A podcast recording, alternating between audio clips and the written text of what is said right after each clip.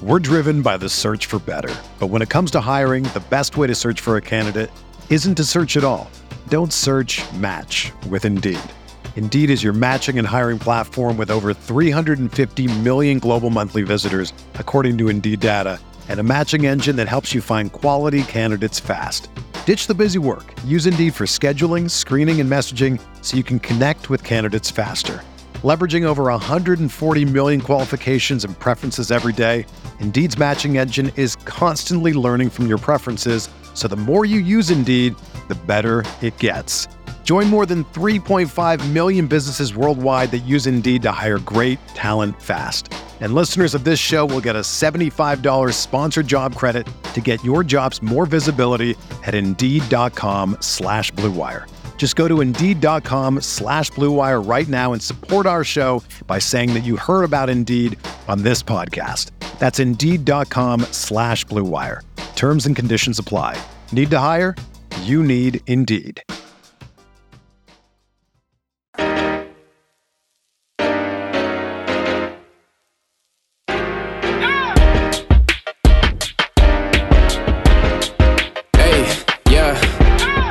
Like Kobe in the fourth quarter. This is the Dane Moore NBA podcast brought to you by the Genesis Company. Coming to you Sunday morning. It's January 15th. We're doing the Monday episode with Chris Hine a day early this week because this week is weird. The Wolves play Monday afternoon. It's a 3 p.m. start for MLK Day. So we decided to bump this up a day and reflect on the Wolves' home back to back this weekend against Phoenix on Friday, Cleveland on Saturday, a back to back.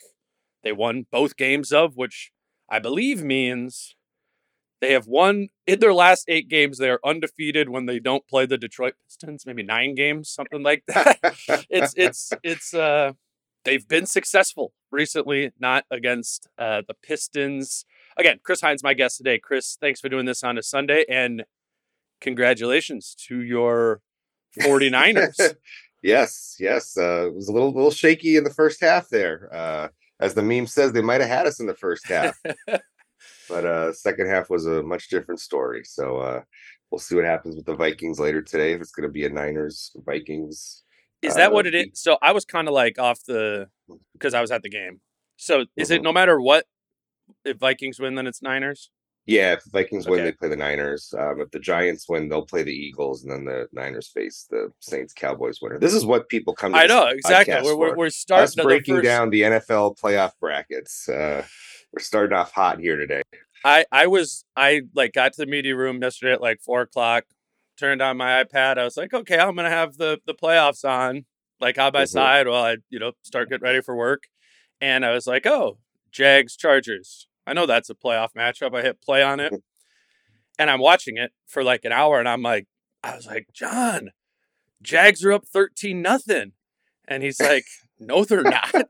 They- he- they're not, they're not he even goes- playing right now. Because they play at seven. I'm like, oh, okay. I am definitely watching a, a replay of like a week eight game between those two. So I am I am off my you're, you're NFL dialed game. in, dialed into to the NFL. That's that's that's what Dane's multi-sport. Everybody, Yes, yes. I do. I have a do you see this takes. Buffalo Bills hat I got on? I do see that. Yep, yep, yep. I think I got that at like lids when I was like 18. So it's coming out today.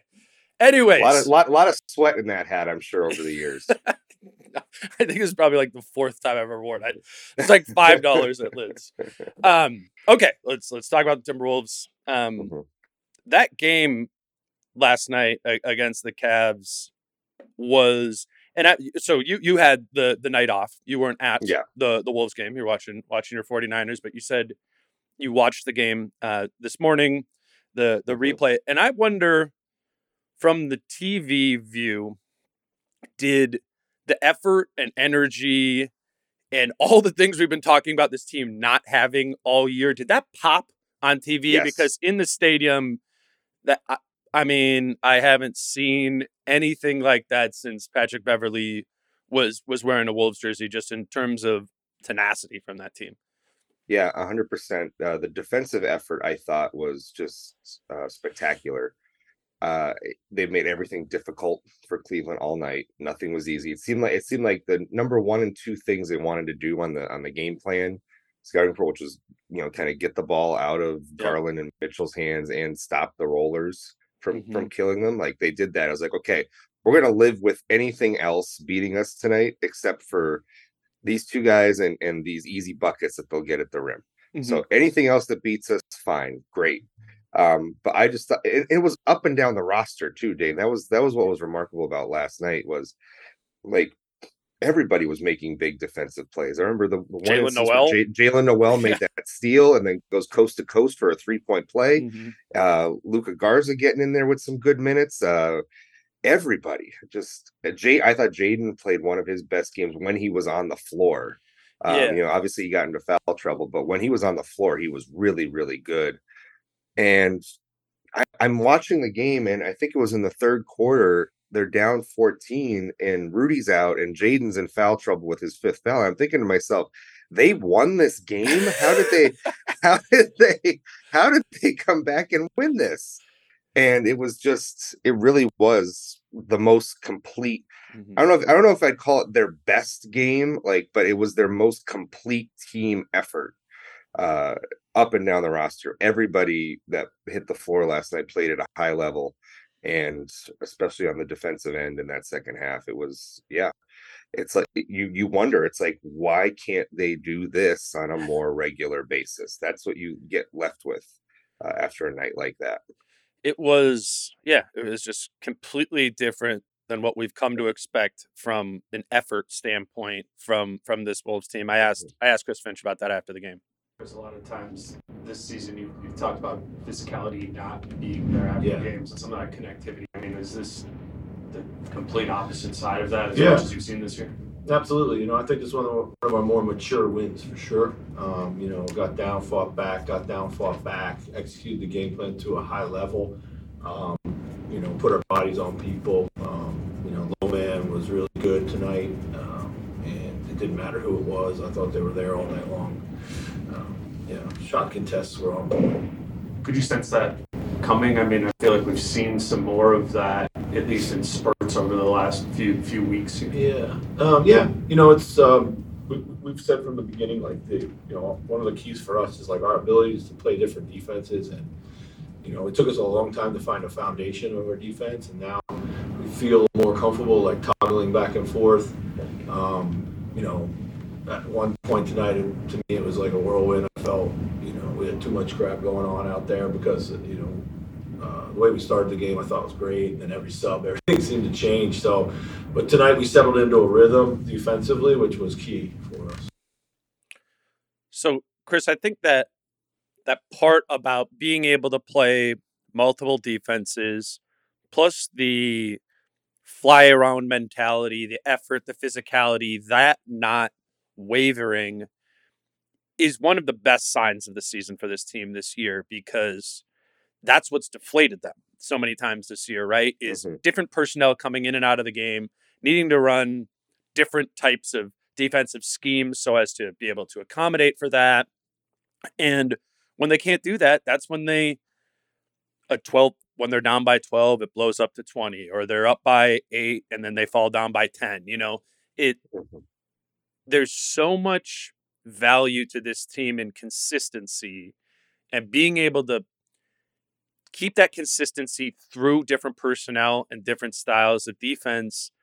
Again, Chris Finch is right. He's he told us that many times back in training camp. Like, this is what's going to be able to define this team. Well, will define this team one way or the other is the ability to do exactly what they did in this game against the against the Cavs on on Saturday night. And obviously, the question is is can that uh, sustain? But it is worth acknowledging that that for sure happened as well as it's happened. I think any game this season.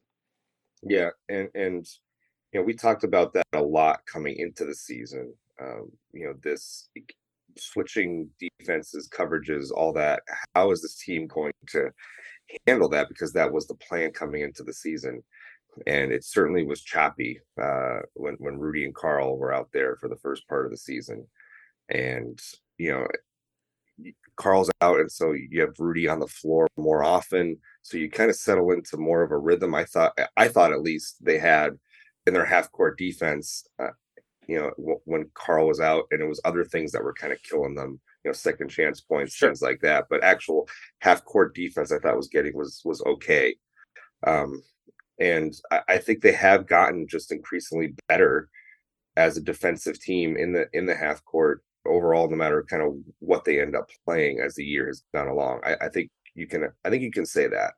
Um, I, I think it's just other things that tend to affect them, um, and, or it's just more mental things and the effort things that that come and creep up. I think when they are focused, they can be a decent defensive team in the half court.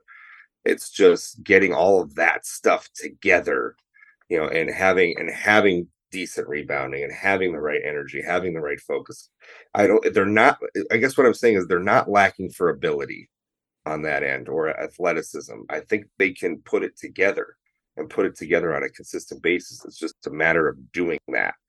Um, and they got to just bottle that film from last night and, and, and remember that that is what this team is capable of.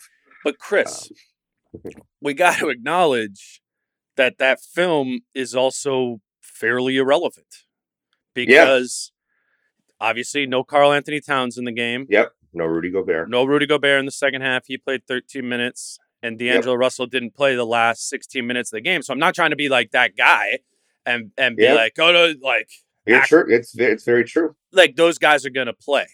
Mhm. Um, those guys are gonna continue to play, and you know, I found it I, I- I found it interesting in in like Ant's post game comments, and I, I- I'll play this. I'll play one of the things he said in a little bit, but he said after the game, like, you know, where where did this? Actually, let me play that clip first. okay. and it stood out in in this game just like the attitude shift of the team particularly in the second half i mean we've talked a lot of times about like energy not being there it was it seemed like that was the biggest shift we've seen this year from you guys and like this is how we want to play would you agree with that Yeah, for sure. Um, we had fat five guys out there that was willing to guard. Um, we was arguing over who gonna guard uh, Darius Garland and D. Mitch. Austin checking the game, cold off the bench. I got him. Third quarter, Jaden get four fouls. I said I got him. Slow mo like I so. That's just we got dogs out there, man. So it was it's actually fun. It was fun playing in that fourth quarter, seeing like them lock up because that's what I would like to do too. So, so that was the only one, Chris. Like that. That Yeah. is, I, it, and again, I'm I'm not taking away from that. They, did- we we just talked about it. They did guard. They had five guys out there that were willing to guard, but you didn't have D'Lo on the floor in in the last 16 minutes. So that draws into question the re, like the reality of the duplication of this. Then you know, Ant also talked about why was the defense, you know, in the the second half, you know, so much more successful and, and Cleveland just shot way worse. And Ant goes, it's because we were flying all over the place, which is something they can't really or don't really, really do when Rudy's really on the a floor. basis, right? And right. then this one was the kicker too. He goes, he said he feels like they took the they've taken the next step as a team recently because everybody knows their rotations when they're coming in, when they're coming out of the game, which is great. I agree with that too. But that is That's all gonna obviously change going to change. So it's like uh, again, I, I don't like bringing up the, the first segment. Like maybe this is why the this is why the this awesome game might not Mm-hmm. be able to be duplicated. But what needs to be duplicated is the energy, the ethos of of that Yeah. game, and and the question is, can you do that once different players are in the mix who, quite frankly, are better players, but are players that don't necessarily contribute to that. We got five guys on the floor who can guard, who can switch and guard everybody. Don't have five guys who can necessarily fly over the all over the place because you have two centers out there.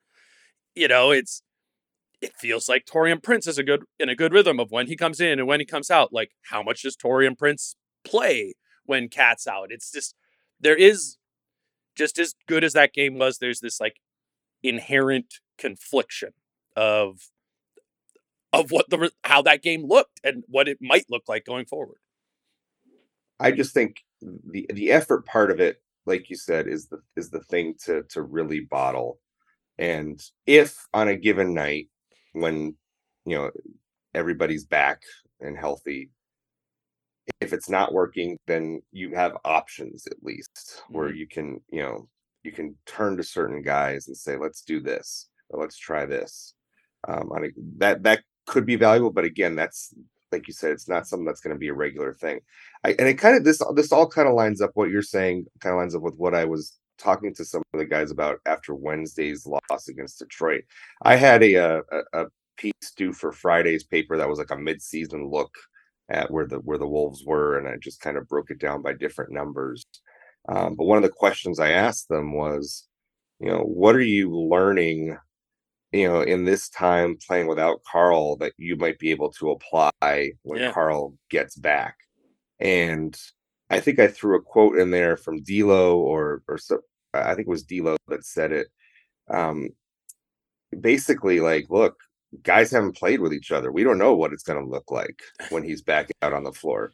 Like, we just don't know, and it's a fair statement. Like, Dude, so they're just he's, like he's, us. he's not trying right. He's not trying to sugarcoat it or anything like that and say, yeah, there's things we could. He's like, he's just being honest. Where it's like we don't know what it's going to look like when Carl's back. Like we just haven't played that much together, and that's still a a lingering reality with this team when you really take a look at the big picture. Is that we still don't know ultimately what it's going to look like. I think Chris Finch has in his mind. Um, I think he has in his mind that Indiana game that Yep. happened right before Thanksgiving. Like if if if you could picture what the Timberwolves ideally look like when everybody's healthy and and and rolling, it's that game at Indiana that they had right before Thanksgiving. which was the last Um, game Taurean Prince played in before he got hurt. Which I, Right. I, I do And think Carl, right? point And Carl got hurt everyone. a couple games later. Yep. Yeah, Carl got hurt like maybe two or three games after that. Mhm. and you know i think finch was hopeful that that was kind of what they were on track to becoming um, and the effort was there, right? In that game, I Yeah, mean, it yeah. looked that game like the game. It was the day before Thanksgiving, I believe. yeah It was like it was the first time I remember like th- this season, the Wolves punching, getting punched back, and then being able to punch back again. You know, and that Yep. was what I felt last night against Cleveland as well. That has been though that second like retaliation punch has been so few and far between, and they- they've they've won you know half their games this year with by basically just having the one good punch. But that that's what it is, right? Is it's this like ability to sustain the effort, the tenacity, the connectivity of the group once the other team starts playing well back at you. And and you're right that I'm sure I am sure the week when Carl's like I'm ramping up to get back to play, that will be the film session. Is is that that Pacers game and and what it can look like for this team. And in ways, I do agree. The Pacers win and the Cavs win look fairly similar. Though we are that is the Cavs game is one of Yeah. 23 games without Carl and the Pacers game is one of 21 games without Carl. So to bet on this happening doesn't statistically seem, you know, likely Right. to happen, but at the same time as Finch was kind of saying after the game, like it makes more sense to get more consistency as the year goes on. So I'm I'm not ruling it out. Like what I saw last night in that game looks like it can be duplicated. While with the asterisks yeah of there's going to be different players on the floor, but it just seemed like a mentality shift of the group. And I would include Rudy in that when he was out there in the first half. I don't think it was like D'Lo was slacking in that No. game. no Um, it, it it's not like KAT, Rudy, and D'Lo are like are this sore thumb in any sort of way. They're just stylistically different and are a little bit hard to picture within the context of what the second half looked like last night. They've got to I put th- that picture together. I think I think the the biggest thing that you can maybe take away from that game as well, and and a little bit from this six of seven streak that they've been on here, is Mhm. even with all the different lineup combinations, different guys playing together, different you know defensive assignments and and things like that, they all seem to be playing with the collective mind Yes. they all they all seem to be on the same page uh at least last especially last night on the defensive end of the floor Mhm. like whatever issues might have been in terms of chemistry or communication or or just kind of those little things that weren't present early in the season seem to be present over the last couple of weeks, Mhm. almost regardless of who's on the floor at any given time. So I agree with that. that you that you can carry forward. That's that's something you can carry forward when other guys come back. Uh, let's grab a break here. We'll be back with Chris in a minute and a half. Today's show is sponsored by the Genesis Company. The Genesis Company is one of the world's most successful firms at scaling brands across direct to consumer and retail channels. Their consultants have helped over 300 brands generate more than $3 billion in retail sales thanks to their marketing team's next gen technologies to influence consumers. Currently, their sales team manages over 100 brands found online and on retail shelves around the world. On average, after working with the Genesis Company, clients increase the valuation of their firm by a factor of three. So, whether you want to build your brand or eventually sell your firm, they're undefeated and the best of the best. Because they are Minnesota based and fans of this podcast, they're offering free access to their proprietary AI that lets any founder know if their brand is meeting its potential. In a few hours, you'll know how big your brand is supposed to be. Email them at grow at signthegenesiscompany.com to get your free access and find out if your brand can be the next big thing. That's grow at thegenesiscompany.com. Today's show is sponsored by Hyacinth Restaurant in St. Paul, and I love having local businesses on as sponsors like the breweries and like Hyacinth because they are places I can really picture you going to and enjoying. Hyacinth is a place that I personally have really come to love. I'm not at all a foodie, so at first I was kind of worried about working with an award winning Italian restaurant. Then I went there and, and the vibe was homey, not at all pretentious. I felt comfortable. And the food comes out. The food is amazing there. Obviously, high level Italian cuisine, but also diverse in the options you can choose from. So, Hyacinth, that's spelled H Y A C I N T H, has genuinely become one of my favorite restaurants and a place I actually frequent in my personal life. I said before, we went there for my mom's birthday in December, and we also went as a family a few days after Christmas. I mean, you're going to go to restaurants in 2023. So if you do live in the cities, I really would highly recommend checking out Hyacinth. Support a local business and support a business that is specifically tied to our little Wolves community we have here. That's Hyacinth Restaurant in St. Paul on Grand Avenue. All right, Chris, a key part of the game, or as if people didn't watch the game, you know, you're going to look at the box score and you're going to see D'Angelo Russell not having played his normal assortment of minutes in that game. Uh, I believe he did not play for the final 16. I think he subbed out with four minutes left in the Yeah. third quarter and uh, did not come back into the game. I think if you watched the game and were like paying close attention, or if you were at the game, you could see that D'Lo was set to check in at one point. I asked I asked Finch about that. What went into D'Lo? Just kind of confirming what I think we all thought for the reason why D'Lo did did not come back into the game. Here's Finch. Like you had D'Angelo coming to check in at about the, the five minute yeah. mark, and then and then Jalen. Yeah, it was for Jalen. Jalen makes the bucket. Yeah, you know, and then D'Lo looked at me and, and I looked at him. I was like, "Hey, let's you know, let's roll with it. It was a big, big play." Um, you know, uh, D'Lo was was was fine. So you know, So I, I, I think that was the case too. You could see it like at the game, Yeah. you know, that's kind of right in front of us there. D'Lo was was sitting there waiting. I I saw Jalen get the end one and my eyes like immediately darted over to the bench. And then I, I saw Finch and D'Lo having that conversation and like and D'Lo, it wasn't like put his head down and went back there. You know, he like clapped it up. I think he got it, you know, like this Yeah. particularly because it was Jalen too, right? Who struggled so much recently. And, I think yeah, Finch saw some value in I don't want to say throwing him scraps, but throwing him that, you know, throw him the the closing of the game because he was playing well. But I just I wanted to make sure to put that context out there of why D'Lo didn't play, uh, and I also think it was a good decision that that D'Lo didn't play at the end of that game. and and props to D'Lo, you know, for being willing to Mhm. do something like that and and you know kind of make that sacrifice for the for the betterment of, of the team in, a, in a given situation you know not everybody's willing to do that and we know he wants to be out there on the floor and we remember what he said after game six of the playoffs last year and you know so it's it's positive when you see that it definitely contributes to a you know a, a positive vibe around around the group so you know, I- you, should give him some credit for for that, no matter how you may feel about D'Angelo Russell Sure. overall. Um, and we we've seen that before too. Uh, er, what was it? Portland. Portland game. Yeah, the Portland game where D'Lo didn't check back in for the last eight and, nine minutes. And what's the similarity between Portland's roster and Cleveland's roster?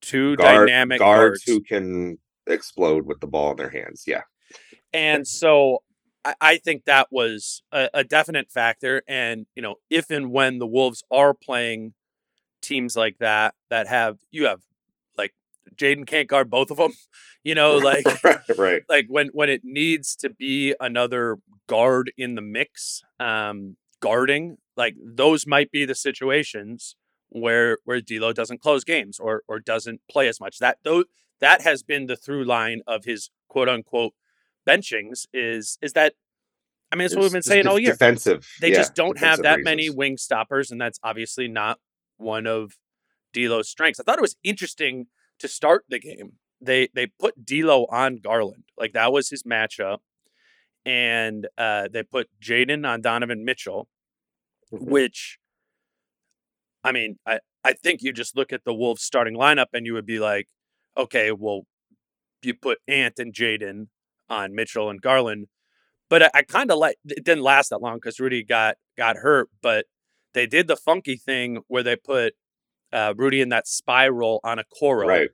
who's like six five, and and then they put Anthony Edwards on Evan Mobley, um, so that they it, it was just like an interesting way to go about it. Point being is like, I don't know if Finch has totally found ways to accommodate for these two guards, but he's added to his bag of ways in which, given the Wolves' limited wing defender options, these different sort of looks. I think he really likes that Rudy in a spiral thing. Spiral. Yeah. I mean, that was a mat. Like, there's been times where it's like, okay, if Rudy's guarding a center who can't shoot, like, sure, or the other team has a center who can't shoot. This one was weird though. It was like a two, three guard, or you know, Isaac Okoro. Um, so to me, that that signals that Finch likes Rudy in the spiral. And and in this matchup, I thought it was really interesting that it put in addition. Finch chose to put an additional emphasis on D'Lo as a perimeter defender. Obviously, everything changes in the second half once once Rudy's ruled out. But that's also kind of Finch being like, okay, D'Lo, like we we're giving you a pretty big responsibility here because we think it helps out Rudy and and the defense of the whole. So it was a crazy game from a defensive standpoint. A million different things happened because a million different players played. But yeah, I just wanted to like contextualize how I perceived D'Lo's role in this game to go. Yeah, he he said something too uh, in the locker room before the the Detroit game about you know maybe wanting to play a little more like just on ball defense as well. So I'm not I'm, I'm not surprised. Maybe this maybe this came from some sort of desire to to do Dude, that. he was saying he was saying uh, pregame bef- when I was in the locker room before too. He was like, "I got Garland tonight," and I was I kind of thought he was like, because you know they have the previous game up there, and it, so they were Yeah. showing on the TV. They were showing Garland when he's going off for like twenty or whatever he did in the fourth quarter last time Mhm. he played the Wolves, and he's like, and D'Lo was like, "I'm clamping Garland today," and I'm like, I just didn't. It didn't make sense in my mind how they could match that up yeah. because I didn't picture the Rudy on Okoro thing. But uh, to your, I, I'm just saying that to affirm your point that I think D'Lo actually kind of wants this, like this this added sort of defensive responsibility, which I think is counterintuitive to some people. But uh, I think he's understanding that this team needs that. maybe and maybe it gets him more engaged Yeah. defensively you know if that if that's what he needs to Mm-hmm. to, to be a more engaged defender i don't i don't know if it's going to work Mhm. um i would be a little skeptical about that but uh, if if if it helps overall and it helps keep him you know in tune on that end of the floor as opposed to being more off the ball or Mhm. just trying to hide him where he might tend to slack off or you know just kind of tune out on that end of the floor then maybe it helps Mhm. um you know we've seen that with ant too where it's like when ant is playing on ball defense and he's lock, trying to lock somebody up he can be really really good Mhm. where he struggles is the attention span off the ball Yep. and that's his biggest weakness as a, as a defender so maybe that's maybe that's part of it is just trying to get D'Lo more engaged on that end of the floor by giving him you know a, a prime assignment like that Yeah, I, I, I- think against a smaller, less physical guard like Garland, I, I, I do think that makes sense. So now is when I'm going into games like Mhm, thinking of mhm. matchups, I am going to start considering D- it making sense to put D'Lo on a, a even a pretty dynamic point guard, so long as it isn't one of those guards who can really overpower D'Lo. I think that's where this uh, seems to be moving. Related to to the defense, um, well, just again, everything changed when when Rudy's out of the game. You now have you have the, the game plan of okay, Rudy's going to be in the spiral. And if he's not going to be there, he's going to be in a drop, and Rudy comes out of the game, and it's Naz, right? And and then it's as Naz does pretty much every time. It's what he's good at. He's like up in the coverage, and everything starts Yep. everything starts scrambling around. You know, credit to Naz. I thought he did good at the, good in that. I thought the team did good in that as a whole. And Mitchell and Garland are pretty good at picking that stuff apart. Typically, remember last year Garland torched the Wolves high wall at one point. So I was like, when it got to the second half, I'm like, uh oh, like I don't know, I don't know. if I'm gonna be able- Jaden's got five fouls like two minutes into the second half. I'm like, this is not gonna work. But uh, but it did, and and it was the high wall that unlocked that fly around mentality. Naz did that, and then it was also interesting that they went with Garza as the backup center. Um, in you know in those minutes from Naz, and Garza likes playing up in the in the high wall as well. We were talking on Media Row, like why do we think it's going to be Garza or do we think it's going to be Knight now who who plays in this? And we were all me, John, and Britt were all like, I think it'll be Knight. Like it, you know, physicality against the the, the Cavs front court, but they but they went with Garza. That proved to be a really smart move. Garza was really good, and uh, he likes he likes playing he likes playing up in that coverage. Yeah, I think too that they also just needed some offensive pop as well. And so Yeah, they were down like they were, they were down whatever. double digits at that, at that point in the game. Um, so I'm not I I wasn't as surprised that they went with Luka Garza. Um, but yeah, I, I shared your feeling. Like I said, I saw they're down double digits. Jaden's out, Rudy's out. How in the world did they come back to win that game? And yeah, I I wonder about the, the high wall and just the the muscle memory that they have to kind of go back to it mm-hmm. and how realistic and you kind of touched on it before how realistic is it that that's something that can they can do on a regular basis um and well, according to Finch, just- they have to, right? yeah can, right can they just pull it out like they're struggling defensively they need a like okay all of a sudden we're going to high wall you, you can't it's like you say you can't do it with rudy or you can't do it regularly with rudy at the very least It's And so just i don't i don't know where different. Like Rudy has Yeah. played up more, I'm sure, Yeah. this year than he has any year in his career. But it it's different when like Naz is coming up to touch and then sprinting back to the block. You know, like obviously Rudy Gobert is ten times the defender that Naz is, but Naz can just move his feet in that way.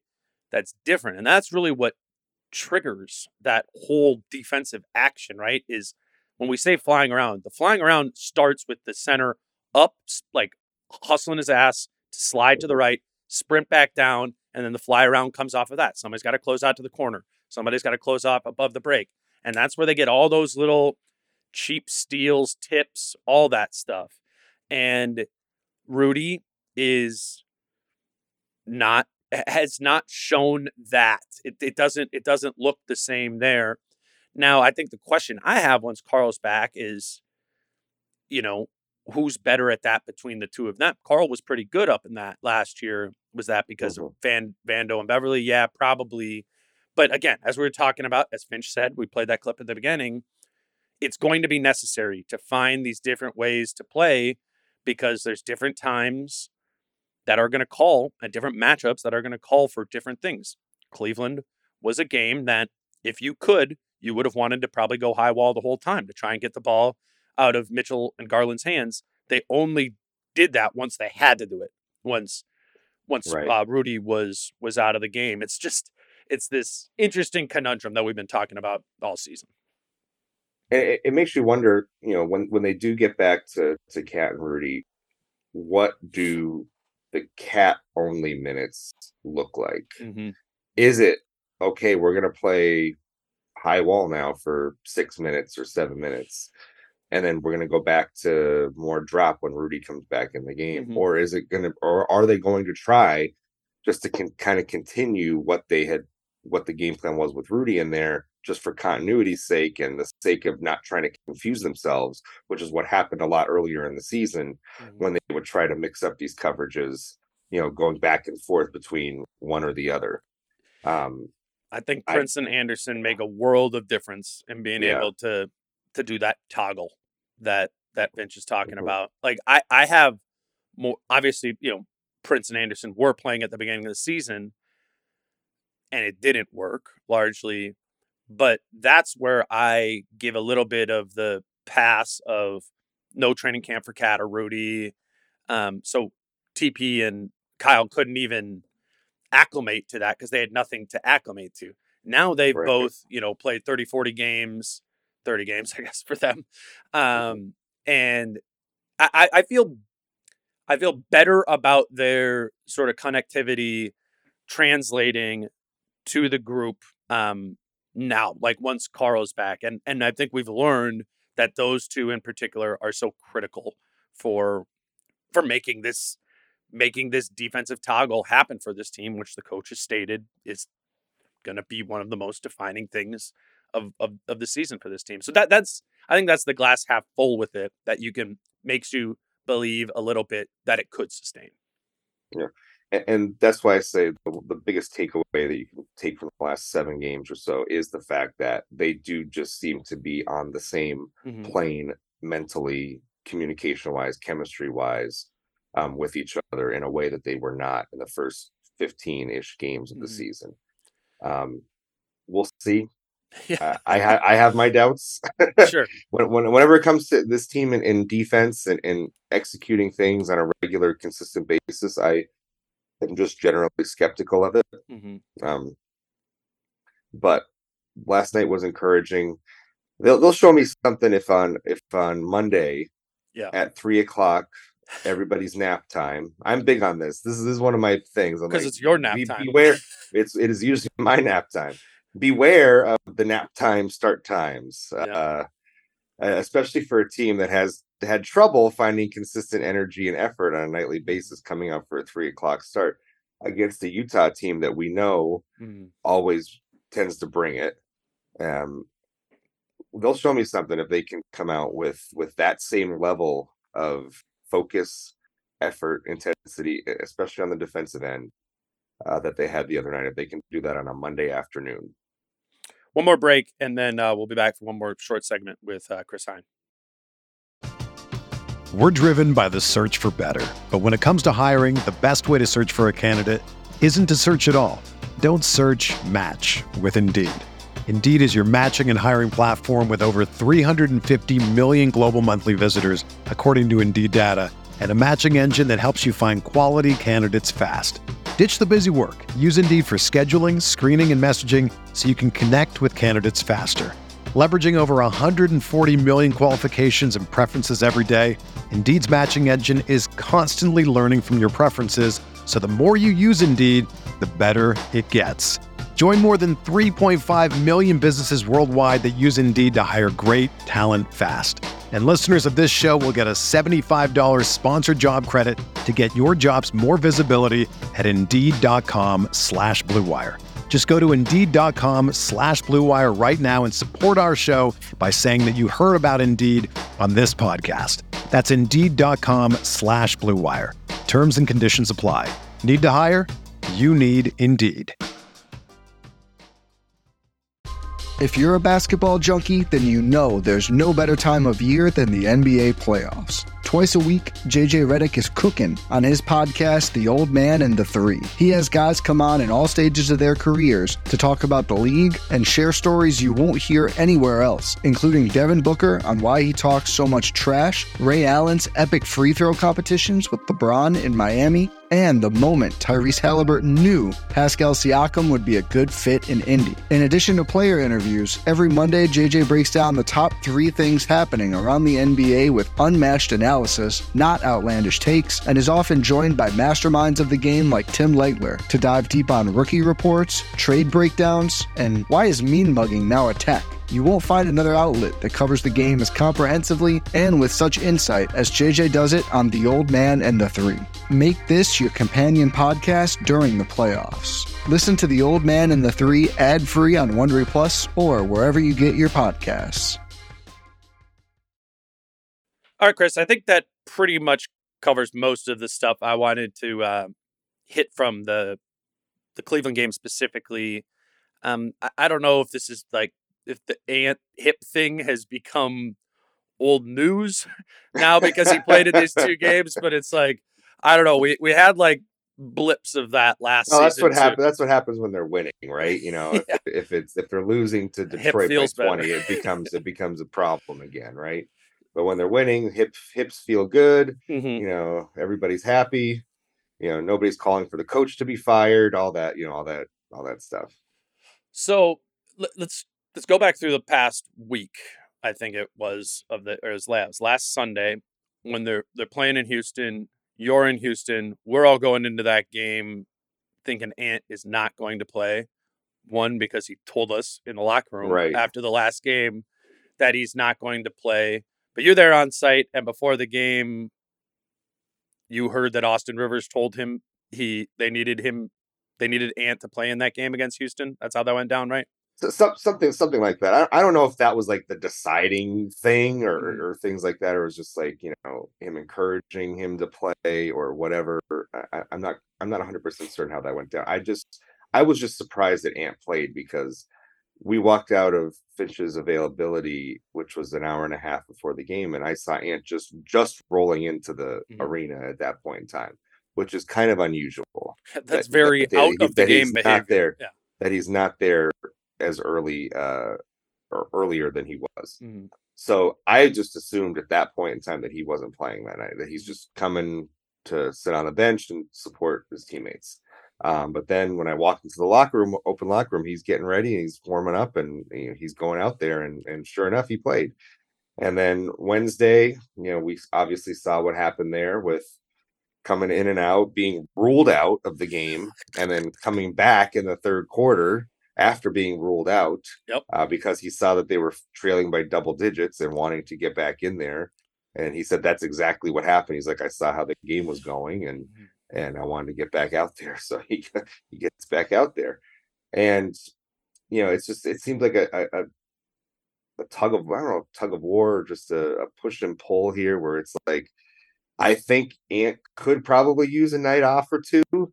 Um, I, I think in the back of his mind, he, he he might know that, but also he doesn't want to let the team down. He doesn't want to let his teammates down. I think the I think Finch, the coaching staff, if he's able to go, would just like him to to go, Right. um, because the difference. uh, I had this in my story on Friday. The difference with him on the floor and off the floor with their offensive rating is dramatic. Yeah. It, uh, very dramatic. Um, As it is to the eye test. yeah. So he he makes such a big difference out there that even if he's at 80% or 85%, like Mhm. he can go. And you know, eh, with something like that, eh, the hip soreness and a, and a bruise, as, as Finch called it, Finch said it was a deep bruise. Yeah, I'm not a doctor, maybe maybe somebody out there can can do this, but is it is it the kind of thing where would rest heal something like that, or would playing through it not does playing through it not make it potentially any worse? Mhm. You know, I, I'm sure they've they've talked that over, kind of the risks and rewards of of playing through that. Um, so I don't know. I don't know how that. how I- I got the, uh, into the equation. I got the Austin clip from after the the Phoenix game where I I asked him uh, about that specifically, and he what he suggests here is that playing through an injury that doesn't risk long term injury actually can be beneficial in you know in actually recovering faster from that injury. Again, I'm not a doctor, neither is Austin Rivers, but but this is what this is what Austin said about that. Austin Ant had 31 tonight. He mentioned before or after the Houston game that you talked to him about needing him to, to play in that game. Why why has it been important that Ant has been here every game through this rather than taking a day? he's our best player. So we're just much better on the floor with him out there. It's just he. um I mean, yeah, man, he's, he's, he's just our best player, bro. So Uh, he has a huge responsibility every night, scoring. He play makes. He also can defend when he wants to. You know, we're obviously pushing him to get better at that, but he's just yeah, we need him on the floor unless it's something that he really feels like he can't go, then he's got to take care of himself. But yeah, I try to you know just get him out there. And sometimes when you're you're sore and you play, you actually end up healing faster. When you like play through stuff, your body acclimates. When you like sit and get stiff, it gets like sore and swollen. Like playing through stuff sometimes like through you know that's why people lift after the game, like putting that pressure, that load on your body. Your body adjusts and learn how to take it. You know what I mean? And, um, we're you know we're close to all star break and stuff like that. Where guys can get breaks and time off, and we have a back to back tomorrow, and after that we'll have a whole day off. You know that's the day he comes in, and I'm gonna make sure he don't touch a ball. You know what I mean? Just do all treatment and work like that. But you know, um, you know when it's game time, yeah. If I can, you know, we need our best player out there. Like obviously some injuries you just can't play through, but can that kind of set a tone of guys really like? Yeah, it just sets the tone that man, like this dude's invested, man. Like he's here, you know, like this guy's playing through injuries. You know, no matter who we're playing, you know, Houston's a game. A lot of guys would just sit out, like, hey, we'll win without him or whatever, whatever. But you know, Ant came out there, really showed us, you know, that you know, when your best player is that invested, it means a lot. So uh, I think he sets the tone. So I think that the tone part is interesting, right, Chris? And I, I think I agree with that. And and I don't know, one of my buzzwords recently with this team is like the margin for error is so thin with this team. Yeah. And and I do think that and I'm not saying it would have necessarily been a bad idea to rest Ant for a game or two, but I think the risk you incur there is that those two games, if Ant would have sat them out, like it, wherever it was, like I could see the Wolves getting killed in those two games. And then what is the residual impact if that does happen? And and I'm th- I'm there with everybody else who was like frustrated, like why the hell? I mean, Kyle came on here on Friday. Was like, what? Ant is dribbling the ball out, like holding his hip as like time expires when they're down by 20 in Detroit. That makes no sense. I'm with that. I I just do think if I had to get in Finch's head, like he is prioritizing protecting the team against the floor completely dropping out in a game or two that that Ant would sit. Now ultimately, right, like the Tr- Detroit game couldn't have right. been any worse. So it's like maybe we should have just taken the bullet in that one and w- whatever. But that's the line of logic that makes sense in in my head with this. I, I I think I think that's right, and I, I flash back to something. I want to say it was Finch's first season, um, when he just a couple, maybe a couple weeks or a month or after he just got the job, Yeah, and he mentioned this. he like did. this is not this is not something that's new for Finch. Finch talked about this very early in his tenure. He hates about resting. wanting. He hates when guys, not not hate, but like he doesn't Yeah. want guys playing sitting out if they're just sore. Like he wanted to establish a tone and a culture early on in his tenure of if guys are just kind of nicked up or, or you know, and it's not a serious injury or something that really does require rest, having them out there and trying to push through and play through whatever soreness you're going to have. We hear it all the time from guys in the NBA. It's like, listen, at any point in the season, you're never 100%. Something's always going to be bothering you uh, no matter what. And so I think that this this lines up with what Finch has wanted to install with this team from day one, Yep. which is that mentality of you're just a little bit sore or whatever. This is not a long term risk to you. Like we'll get you treatment, we'll get you whatever you need, uh, you know, but try to be available to play on any given night. And Finch know, would hate coaching the Clippers. I think he'd quit. yeah. he might. Um, I, I just think, especially at that point in time, you know, with with guys who are just trying to establish themselves, um, you know, he's he's also trying to help their careers out. It's like, look, if you're if you're more available, you're going to be more valuable than if you're not available. Like it, that's beneficial for your career in the long run. And so with Ant, you, you have a guy who's in his third year you're trying to develop habits right you're still in you're still in the mode where you're trying to get this guy to be a, an nba player and do the things that guys who have been in the league for 10 12 years who are who are superstars have done and some of them as we know are famous for taking nights off. Other guys pride themselves on trying to be as available as possible, barring any sort of uh, more serious injury. Mhm. So they're I think they're I think they're just trying to get Ant to be one of those guys who listen, you're a little bit sore or whatnot. Can you play through it? Yes. Then you should play through it. Mhm. And I I think that I think it's born out of that mentality that Finch has tried to instill from from his first few weeks on the job. It's not to be like the guy who covers the team, Bobo, who's like standing for that team's player to be into the All Star game, but I I really think, and I just don't know how much this will be contextualized when the coaches vote comes out for you know for Ant to to make the All Star team or to not. Mhm. But man, I just being honest for me as objectively as I can, like I would if it were me in that spot, if I was tasked with voting on picking on it, like and having the context of covering this team and, be, and watching every night, like the value of Ant and having played in every game and what he's done in becoming a significantly more consistent player while his usage has bumped up over the last two months without his percentages dropping. I mean, I'm kind of at the point of like, what more could have Ant done over these last 25 games? I realize that's like really, really high praise, but for me, I feel that way because I was so bothered, I guess, through Ant's first two seasons by the inconsistency of it. And it was like, Yeah.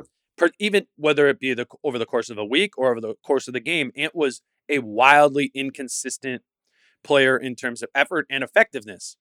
And that that leap has come.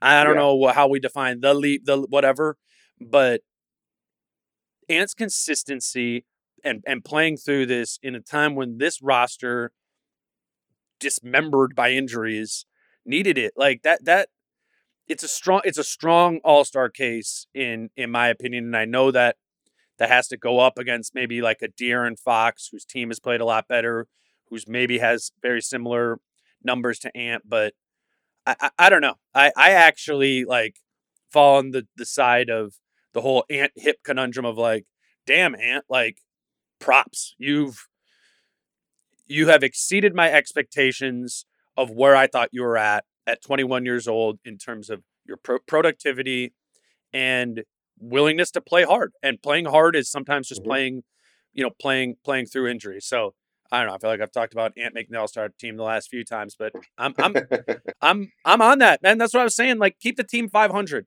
Keep the team 500 when KAT's out. I think that punches your ticket to the All Star game, and and I, I I- think he's done that.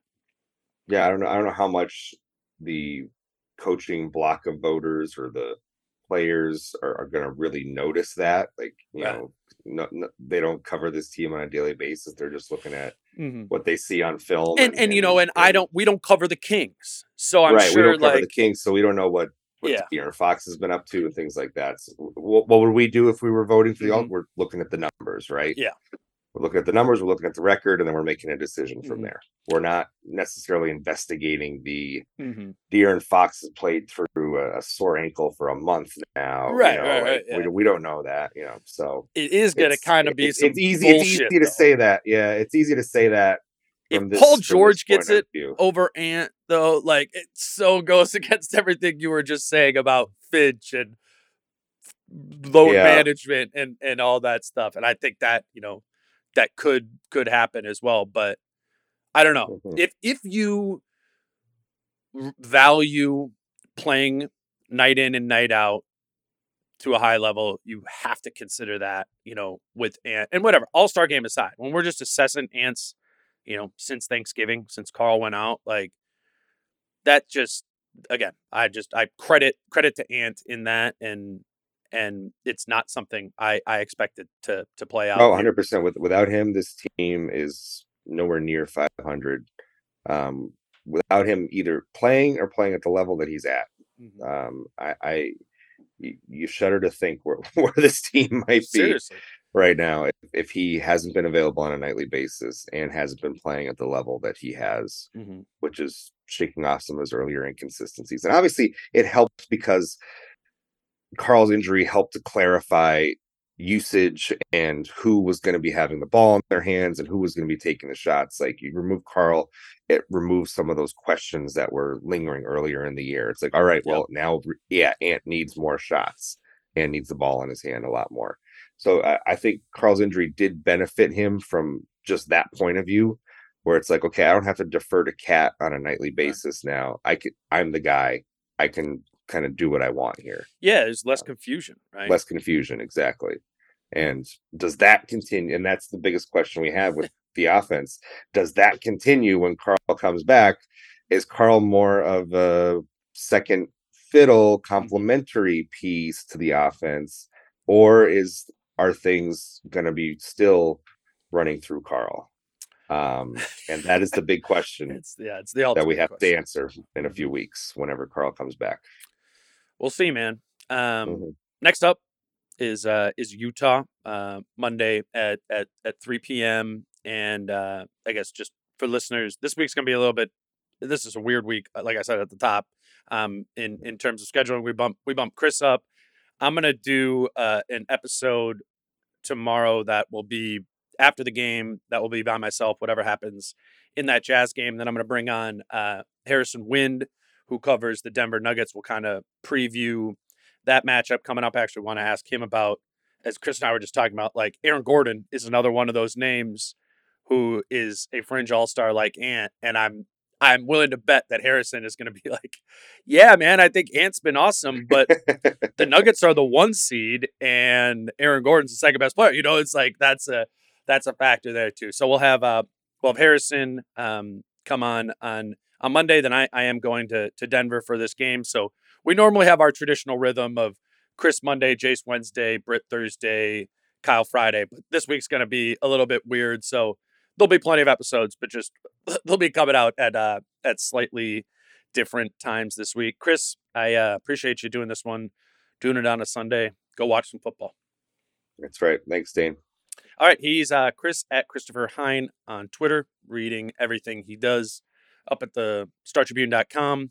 Uh, I will see you at uh, at Target Center on Monday, right? Yes. Yep. Nice afternoon tip off. We love that for deadlines. Oh, we love it. We I love just, it. I just could half the games. Player players may hate 3 p.m. starts, but writers love it. We No, love it. It's Yes. the best. Uh, again, he's uh, he's Chris. I'm Dane. Until uh, Monday after the game. Peace out. How I'm feeling, man, I hope it never stop, yeah. Green and hot so you can find me in the crowd, yeah, yeah. Don't let standards ever, ever bring you down, yeah. Hope you dancing like nobody else around, yeah. For the ones who work hard to ensure their crew can always go the extra mile, and the ones who get in early so everyone can go home on time, there's Grainger, offering professional grade supplies backed by product experts so you can quickly and easily find what you need. Plus, you can count on access to a committed team ready to go the extra mile for you. Call, clickgrainger.com, or just stop by. Grainger, for the ones who get it done.